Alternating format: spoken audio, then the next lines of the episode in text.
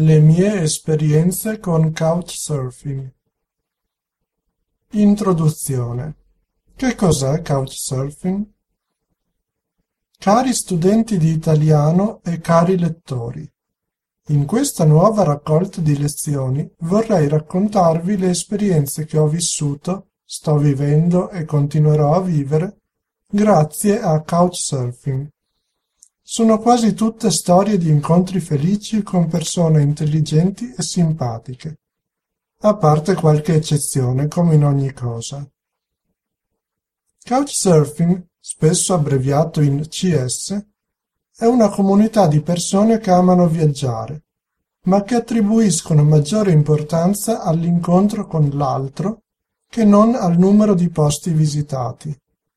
Un vero couchsurfer non viaggia in business class, non soggiorna in alberghi a cinque stelle, non fa tutto quello che fanno le masse di turisti che si spostano da un capo all'altro del mondo come greggi di pecore, se va bene, o come mandria di bisonti, se va male. Il concetto base di CS è l'ospitalità gratuita. Chi si iscrive su questo sito può ospitare altri viaggiatori e a sua volta essere ospitato durante i suoi viaggi. Attenzione però, Couchsurfing non è un bed and breakfast dove non si paga. Chi ospita accetta di far entrare uno sconosciuto in casa propria per condividere storie ed esperienze, parlare di qualsiasi tema, trovare nuovi amici e magari un nuovo amore. A volte succede davvero, anche se ovviamente Couchsurfing non è Mythic. Molte persone che non conoscono il mondo di CS sono riluttanti all'idea di ospitare completi sconosciuti, con tutta la delinquenza che c'è in giro. In realtà la comunità di CS è generalmente sicura, grazie a un sistema basato sulle referenze. Quando un couchsurfer incontra un altro membro e ritiene di averlo conosciuto abbastanza, può lasciargli una referenza, che serve agli altri couchsurfer per sapere se la persona in questione è affidabile, se è rispettosa delle persone che la ospitano e così via.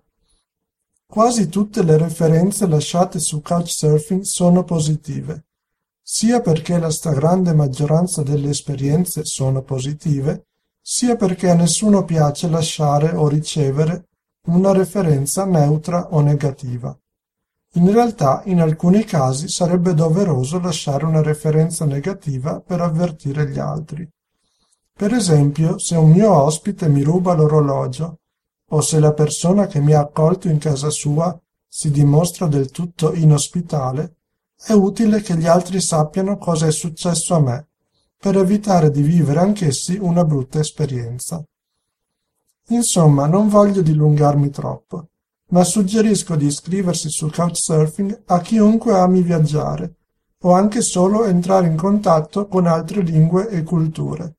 E qui su link di persone così ce ne sono senz'altro tante. Ah, forse dimenticavo di rispondere alla vostra domanda principale. Sì, a differenza di link, Couchsurfing è completamente gratuito. Chi vuole, ripeto, chi vuole, può fare una donazione per essere verificato. Per la serie ho un conto in banca, quindi esisto. Se vi viene voglia di iscrivervi su Couchsurfing dopo aver letto questa lezione, vi prego di farmelo sapere. Il mio nome utente su CS è lo stesso che ho su Link. E adesso sedetevi comodi Cominciano le avventure di Michele nel paese dei Couchsurfers.